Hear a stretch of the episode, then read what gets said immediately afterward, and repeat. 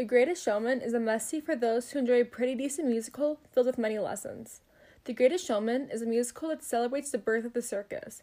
It revolves around P.T. Barnum, who was a visionary that came from nothing to eventually reaching success with the circus. The movie encompasses three different types of genres drama, romance, and musical.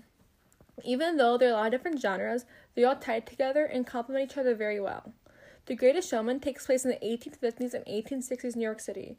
It is a child friendly movie intended for the whole family to watch together. Overall, I give this movie a 4 out of 5 stars since it has really catchy songs and a pretty good plot. But the reason it doesn't get a 5 stars is because I felt like the character development was lacking. However, a part of the movie that is lacking is the character development. P.T. Barnum and Charity are the only characters who get fully developed during the movie. In the beginning, the audience falls in love with Barnum because of his adventure side of him. But by, but by the middle, the audience felt he lost himself in the fame, getting annoyed with him. However, by the end, we fall in love with him all over again because he goes back to what's really important family. Uh, however, Charity is also developed. In the beginning, Charity shown as a young girl who was from a wealthy family, but then she comes to realize she's more down to earth and not a snobby rich girl like we thought she was. This is especially seen whenever she marries Barnum, who was a poor working class man. However, whenever Barnum becomes rich through his show, it is Charity who tries to show him that money is not everything. In contrast, the circus characters do not get fully developed.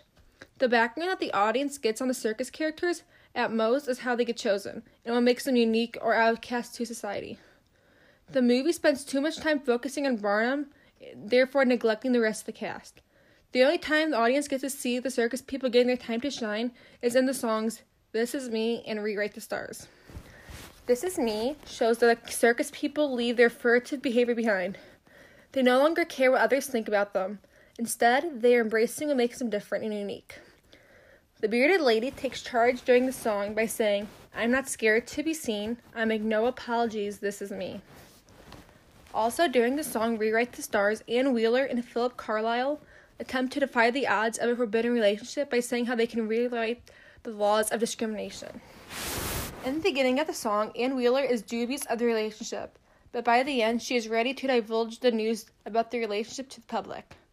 The song is touching in so many ways, like how they have the courage to pursue the relationship even though the Civil War is going on simultaneously.